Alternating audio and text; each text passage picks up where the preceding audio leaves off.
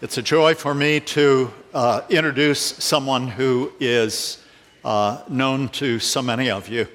Uh, over most of my ministry here, we've been able to get uh, Max and Joe Myers in and out of Knoxville and have them come speak.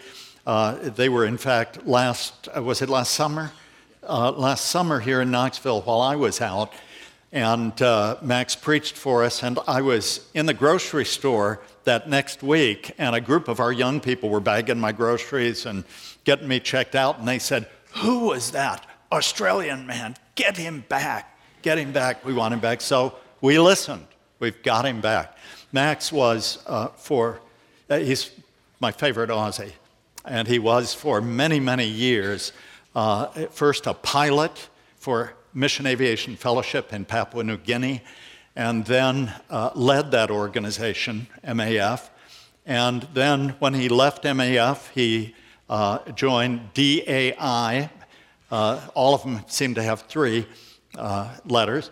Uh, Development Associates International, if you remember one of our favorite mission speakers, Paul Borthwick, Jane Overstreet, they are also with DAI.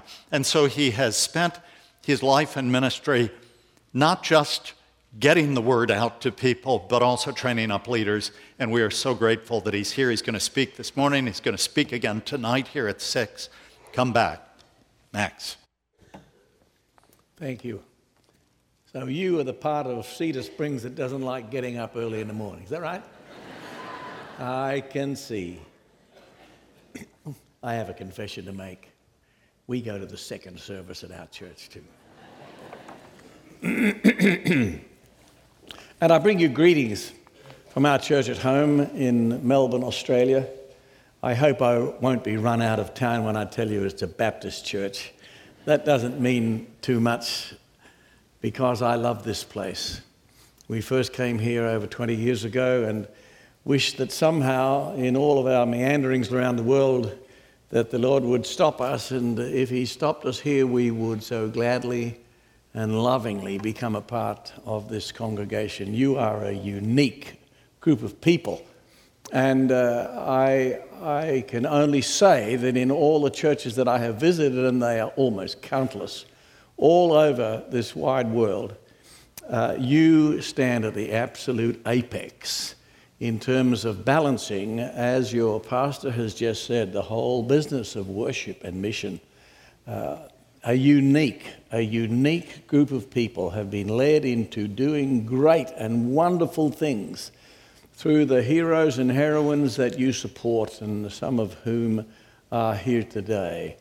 It is good to be here, and I bring you greetings from our church at home. We have churches within our church. We have a Chinese church that uh, all of its work, all of its messages, all of its services are in Mandarin and uh, they are growing rapidly. They used to meet in one of the meeting rooms, now they have to meet in the sanctuary because they are growing at such a rate. And they have planted a church uh, back in their home country, and uh, we're seeing great things happen there. We have a, a Farsi speaking uh, Iranian church within our congregation also. Um, and there are probably 150 people. I've never seen a rate of growth and uh, the result of discipleship, as I have seen in our Persian friends, and uh, on this Sunday, last Sunday, just another five of them, Muslim people who had come to Christ uh, as refugees living in Australia, standing up and giving their testimony in the Farsi language so that other Farsi speakers uh, in the congregation could hear it in that language uh, and the English version is uh, put onto the screen at the back. Thrilling stories of, uh, of bad, bad experiences in the past and finding release and wonder and finding eternity in Christ. Um, and it's a church within our church. And so Alan Demond, our pastor, asked me, would I bring you his personal greetings and the greetings of our church back there in Melbourne. This missions conference also is unique. Um, I don't know how many you've had, but I spoke at a missions conference here a long, long while ago. Um, so there have been many, many conferences. My question to you people, not to you visitors, but to you people who come here, what difference have they made to you? And has there been an incremental change as the world has changed? And has the world is changing exponentially? And those who represent you out in that world have to be constantly changing and assessing uh, their strategies and their vision and adjusting their purpose to meet today and hopefully tomorrow's world.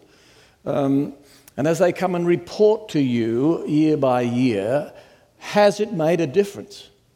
It's entertaining, it's different, it's, uh, it's fresh, I suppose. But what is your personal commitment to mission uh, within this unique church activity? And how is it changing? How is it changing your life? How are you changing to meet the changing arena in which we work? And so I could come and talk to you about the world, but I don't think that's necessary. With the wonderful program you have uh, of bringing these people to you and giving you almost one on one time with them so that they might explain and, and illustrate and reveal to you what you are doing in all of these places around the world. I could talk about the world, but I don't need to. Um, I want to talk about you. I want uh, uh, to have you just think a little bit more about your relationship. Socrates, it was, who said, The unexamined life is not worth living. And that is true. So I wonder how long it is, how often it is, how regular we are in examining our life before God. Francis Schaeffer in the L'Abri program in Switzerland was constantly asking, How then shall we live? Well, do you ask that every week, every month, every year? Do we change that often? How shall we live in the year 2016, 17, 18, and on and on and on? The fundamental non negotiables, they remain upon which we stand. But how do we work? How do we think? Socrates also said, and I haven't come here to talk about Socrates, but he also said an amazing statement I cannot teach anybody anything I can only make them think. And so I want to see if I can make you think today. I'm no Socrates, I have the edge on Socrates. Very distinctly and clearly, because he did not, to my knowledge, ever quote from Jeremiah 15, verse 19. And it says this that I can quote, and that I believe you can quote. For the Lord said through Jeremiah, if you utter worthy and not worthless words, you will be my spokesman. That's an incredible statement. Do you want, in, in, in, the way your life is ordered, do you want to be a spokesman of God? Are you prepared to take that risk? Are you prepared to accept that challenge? And you do it through your people here, but I'm asking about you in your position here in Knoxville or wherever, wherever you live in this locality. And so, my, my message today is directly to you. Where are you? How long is it since you have stopped to listen, not to the earthquake, not to the rushing wind, not to the mighty sound, but that still small voice of God saying to you, This is the way. Walk ye in it. And then compare with last year's. What was the way last year? Is God leading me in a contemporary, systematic, incremental change? To meet the world is the Cedar Springs Presbyterian Church of 2017 and 18 going to be the same as what it was in the year 2005 and 6? And how are you changing? And so I want to there was no scripture reading in the earlier part of the service that I want to read you, not a long scripture, just, just a couple of verses. And, and I thought as I was concentrating on these verses, are these things that you speak about at a missions conference? Um, I think they are. And they come, they're well known to you. You will know them, you'll hardly need to follow them in your Bible, but they come from the 12th chapter of the book of Romans. And Paul is writing to these new Christians. And he says this Therefore, I urge you, brothers, in view of God's mercy, to offer your bodies as living sacrifices, holy and pleasing to God. This is your spiritual act of worship, to offer your bodies as living sacrifices. Can you hear a still small voice, not mine, saying that to you? What does it mean to you? And then he goes on, and this is the phrase I want to take out and speak about particularly do not conform any longer to the pattern of the world. So the implication is they are conforming to the pattern of the world, they are creatures of their culture. And the voice comes along do not conform any longer to the pattern of the world. And I'm asking you to listen to that voice from God as American people living within the strength of what you call American culture. Do not conform to its pattern. Have I the audacity to come along and tell a church full of American Christians not to conform to the pattern of being American? Well, I have. But I asked you to consider that this is the Word of God. Do not conform to the pattern of the world, but be transformed by the renewing of your mind. The renewing of your mind is a transformation. Has it happened in recent days to you? Has it happened to me? I ask myself. Or do I still plod along in the same old, same old? Be transformed by the renewing of your mind. No longer live to the pattern of this world. And it is this verse that I want to open up to you today. And the end result is so then you will know and will be able to test and approve what God's will is. Does anybody see the will of God implicitly and clearly out this is the way, or are you struggling day by day, uh, trying to live in what could be said to be the will of God? And here are the conditions through which you can be confident in finding it.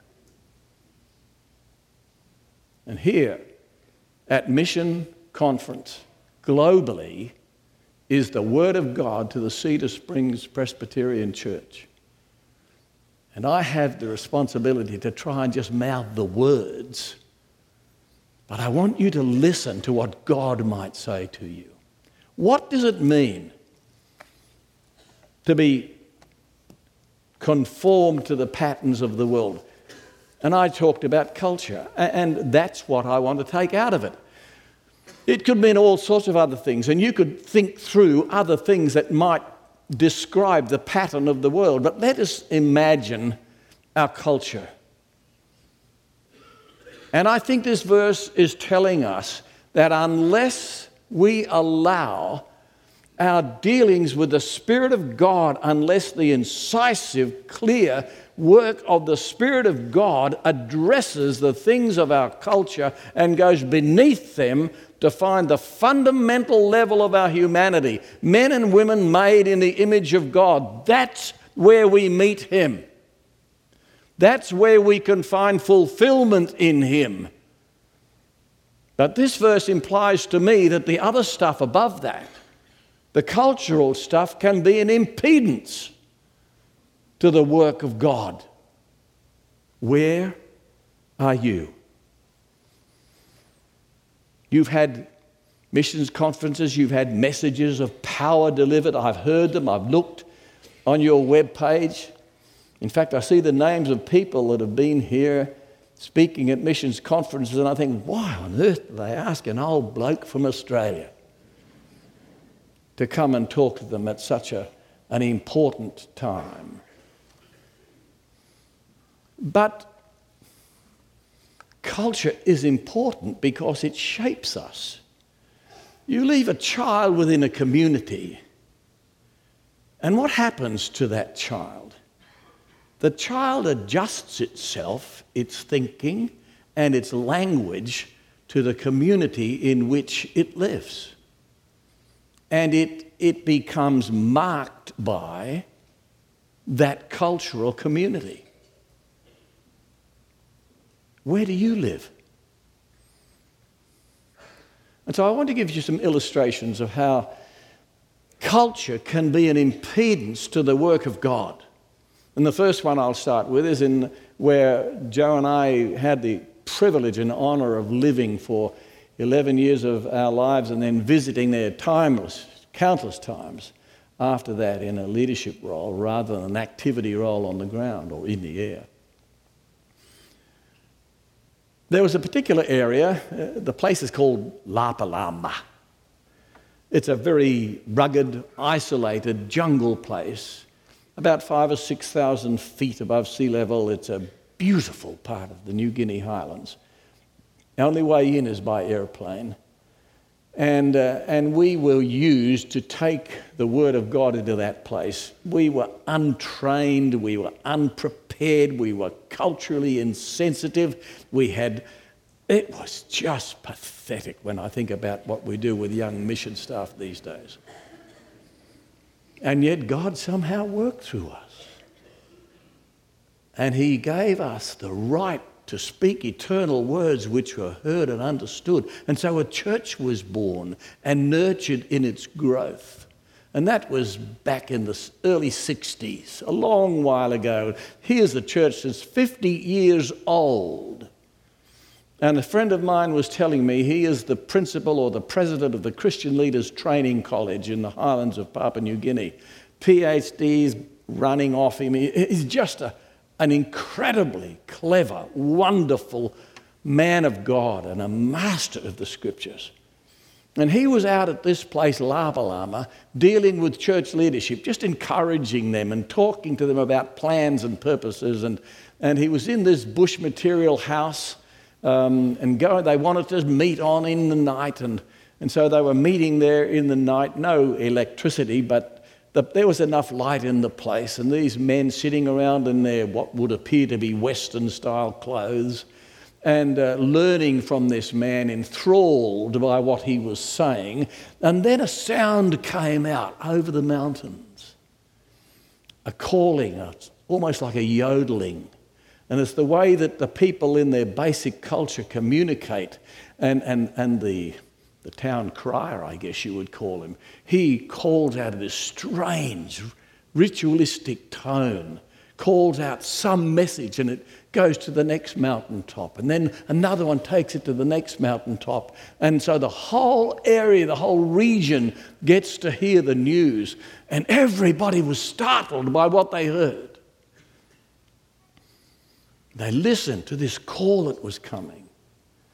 And within a couple of minutes, the room was empty. They're all gone. Everybody just got up and left. And left my friend, the teacher, sitting there on his own. But he's a Papua New Guinean. He knew what was going on.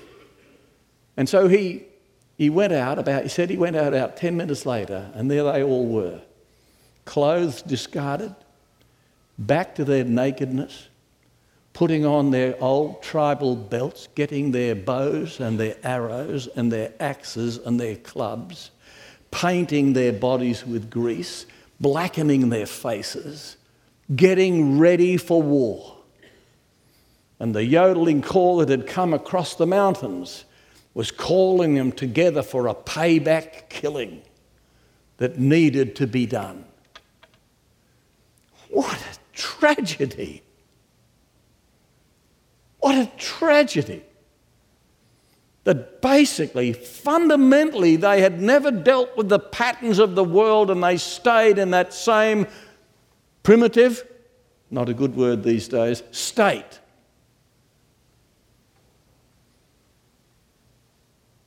Do not be conformed to the patterns of the world in which you, from which you came and in which you lived.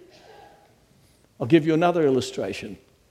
I spent a lot of my time in Russia um, teaching Russian church leaders the basic scriptural concepts of leadership. The scripture is filled with it. These men were all theologians on this particular workshop. I think this one was down at Krasnodar in the south. And there were about 30 of them together, and they were all bishops of the evangelical church. No Orthodox people were there this time. And uh, it, it could be said it was the leadership of Russia in terms of the evangelical church. And they were wonderful, wonderful men, all men. And so I dealt, I took the first day. My Russian is somewhat pathetic to say the least. And so I started off with a, with a story about Nehemiah and opened to it. They knew all about Nehemiah, they knew it more intimately than I did. So I, I just drew out, asked them, what is there about a pattern of leadership. You see, how did Nehemiah lead? And then we got on to the kings, Saul and David and Solomon. And my simple question was I want you to think, get your Bibles out and look through them and think about the rulership, the, the ruling of these three men. What things did God frown on and what things did God smile on? What things were successful and what things were disastrous? And see if we can somehow, you find God's pattern of leadership. It was a great day. And they were totally and absolutely engaged on that day. The next day we came to meet, and my Russian colleague took it, and he's a better facilitator than I am. Of course, he has the language. And, and so he started on New Testament models. And it didn't take long before I could see these, we're losing these guys. They were, any of you who teach, you, when, when looks start going sideways and little conversation, you, you know that people aren't engaged. I can't see anybody looking sideways here. Um, but they, we had lost them. And it went on for an hour or two, and what's going on here? Until one of them, a very impressive man from Sebastopol in, in, the, uh, in Ukraine, down in the Crimea, he, he got up and he spoke in English and he said they have a significant problem with today's activity. And he wanted to tell me about it. And he said, I want Max to respond to our problem. Yesterday, he said, when you talked about the Old Testament kings and the Old Testament leaders, it was absolutely wonderful. And it, it, we are beginning to establish a grid through which our scriptural stories will pass and yield to us leadership teachings but when you get to Jesus, Max, it's hard for us. You talk about servanthood. Matthew 20, the rulers of the Gentiles lorded over them and exercise authority over them. Not so with you. That's not the way that you rule a Jesus committee, a Jesus community. And he, talk, we talk, he talked about shepherding. I'm the good shepherd. I give my life for the sheep. They know my name. I know their names. He said, and then he said, You talk about empowerment, the sharing of authority of leadership. And he went on through a number of things. And, and he said, Max, you have to understand this is Russia. That style of leadership will not work here. It turned out to be a profoundly good workshop. It was excellent because we just said, let's stop you think and teach me about Russian culture and what has developed over your history as the, as, as the years have gone by to make Russian men think this way so that when they become believers, these things are in absolute antipathy and, and just acrimonious. And if you take servanthood out of the gospel, if you take shepherding out of the gospel, if you take empowering out of the gospel, is this God's gospel for Russia? Is it different? And we had a, a marvelous time. It was the beginning of new things for them. My point is, they were conformed to the patterns of the world and they acknowledged it and they dealt with it. I think of Rwanda, that's the worst case, so I'll tell you that one. Those of you who don't know, that Russia was the showplace of Africa, uh, Rwanda, I'm sorry, Rwanda in Africa. It was the showplace of Africa for missionary things. Missionary tourists would come just to see how church is done in an African community. It was just a wonderful place. But then in 1993, something happened there and it all burst open, and the church just exploded because they were Hutus and Tutsis primarily, and historically they hated each other. And something caused that hatred to burst through their Christianity, and they murdered each other for 100 days. 800,000 people killed in 100 days. And incidentally, the world did nothing about it. And I saw that. I saw the agony and the death and the brutality. What happened? Did the gospel not have enough power to go down through that stuff and deal with the Hutu Tutsi stuff and get down to the common, basic, fundamental humanity to which we all belong and, and where God works? Can you see why Paul thought it so important to put this in? Be not conformed to the patterns of this world. What about Islam? My goodness, what a challenge. I met my brothers last night here who are working in Beirut. Man, what an amazing thing this church is doing in Beirut through these two people alone. God bless them. I hope they feel supported and loved and undergirded by every single one of you. They're in the very heartbeat of the world's greatest needs and, and challenges right now. Think of Islam. In Australia, we have a nation right next to us in Indonesia, 160, 196 million Islamics are on our doorstep. What do we do about them? What do we do about the people in Saudi Arabia, rich with oil? They can do anything they like. And then you go to Africa and see the villages, the, the Islamic villages. Stood in, in uh, Kabul, Afghanistan, uh, some years ago when we were beginning a work there, and one of the leaders came out and stood on the steps. He was Islamic to the toenails, and he swept his arms around and he said, Look what Islam has done for us over an almost destroyed city. We look at the complexity of it. I saw a BBC interview not that long ago, just a few weeks ago, where the interviewer was talking to an Islamic leader and asking him his reaction to the American and coalition forces and what they had done, and, and to the Taliban and what they were in the process of doing. I was blown away by what this guy said. He said, The Americans and the coalition, they, they've helped us immensely. And they, they, they just it has been so, so good. But the Taliban belong to us. They are our brothers. They are, yes, they rape us and they kill us. This guy is crazy. I don't understand that. Who understands the, the fullness of, of Islamic culture?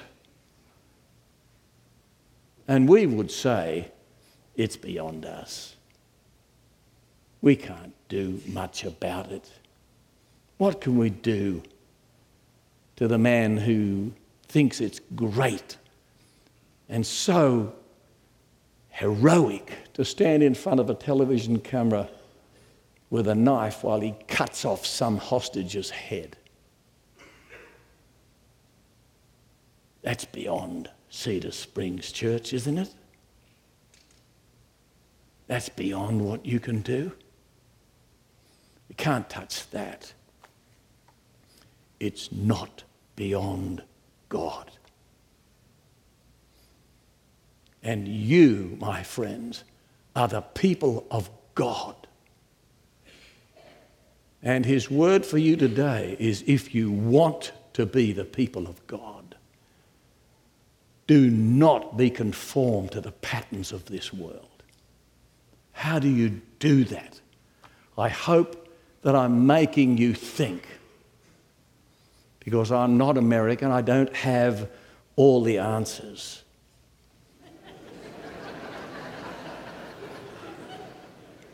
I heard on the web that young lady from Turkey speaking to you last year.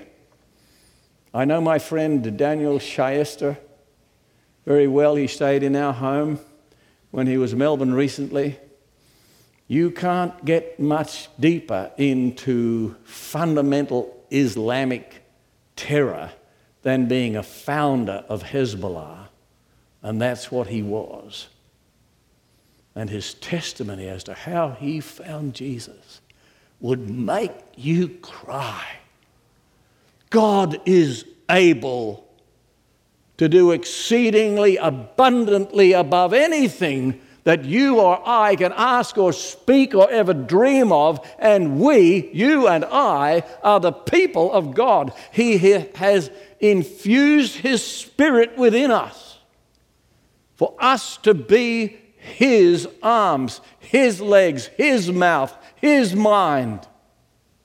How do we do that if we're conformed to this pattern? We can go and stand on the street corners in any city of the world, some of them with great danger, and we can uh, witness to our faith and we can have the return tickets to America firmly planted in our hip pocket so they don't get lost, so that we go home again. How do we do it? How do we do it?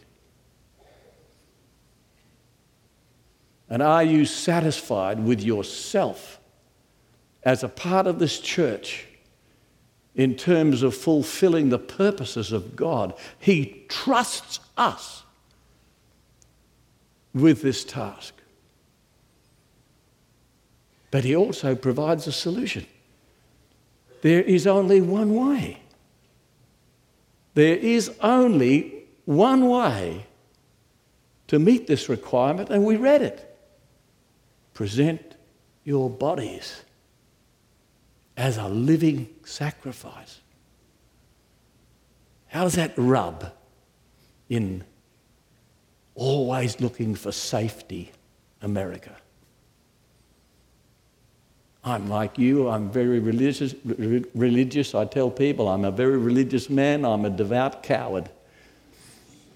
I don't like pain, I don't like danger. But I have to look at this verse and say, My God, my body belongs to you.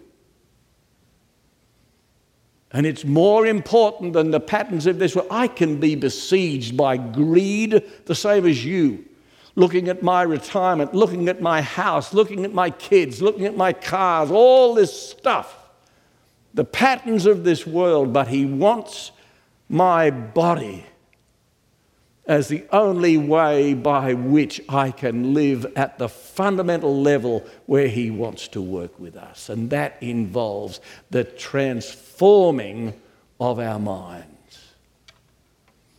And He continues to love us. How can you meet the challenges of mission in the days ahead? Only by the depth of your devotion to Jesus Christ. Only by the knowledge that you have of how He honors those who go and seek the lost for Him. And I've probably spoken too long, but I'm going to tell this story nonetheless. It happened years ago.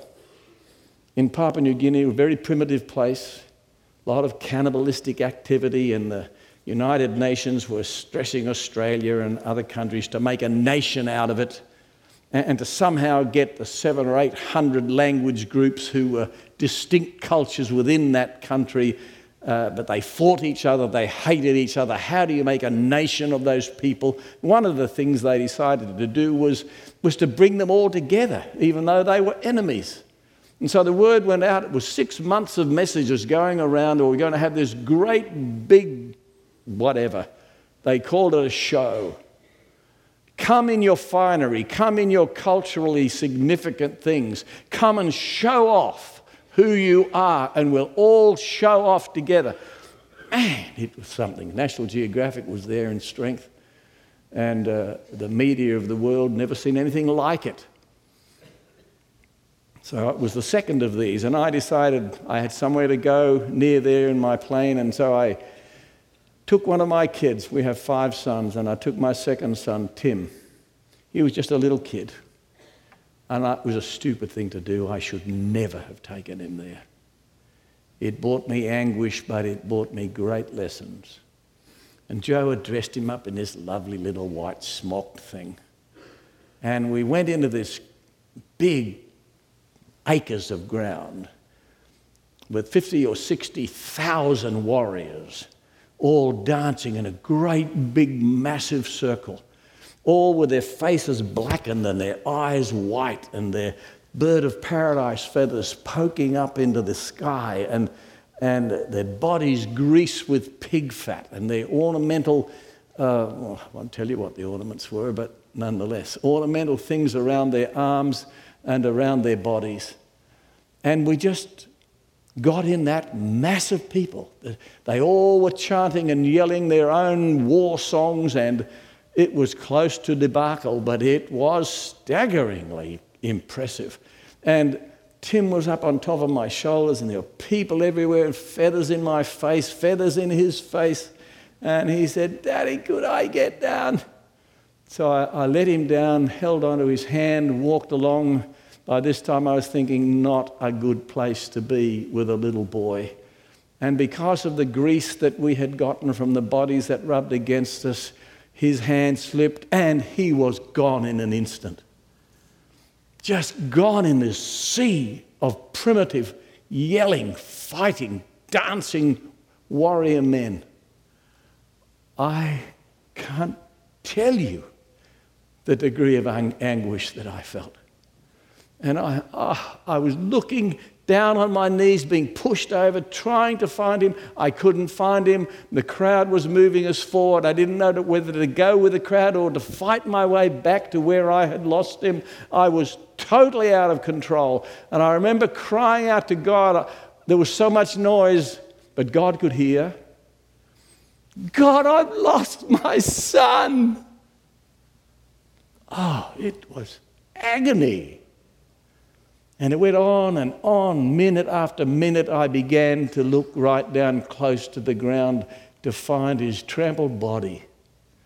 It was an uncontrollable situation, and you certainly couldn't have blamed the men who would have trampled him. I went right around that group. It took about a half an hour. And then I found him.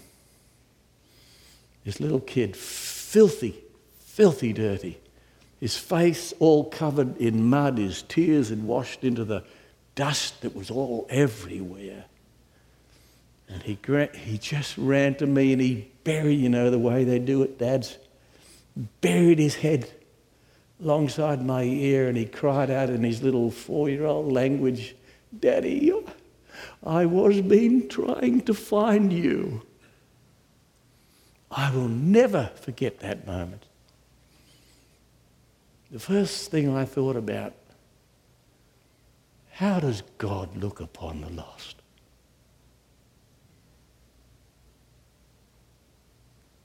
Who does He send to find them? And there, standing with my son, was a little Papua New Guinean boy about this high, a little miniature warrior with all of his birds of paradise, his face blackened, white eyes, and spears arrows, bows, a stone club in his little bark belt. And he had found my son and taken him to safety and brought him to me. If I'd had a $1,000 in my pocket, I would have given it all to that kid. I gave him everything I had. I tell you that story not just to talk about the feelings of God over the lost. I want to tell you, with these people in the centre well know, God has a special love for those who find the lost and bring them home. That's your task. There is no greater task. It's impossible to do it just as who you are, where you are. It requires a transformation, it requires a sacrifice. I beseech you, therefore, brethren, by the mercies of God, to present your bodies as a living sacrifice, holy and acceptable unto God. That is your spiritual worship. Do not be conformed to the patterns of this world, but be transformed by the renewing of your mind so that you might prove and attest and know the will of God for you.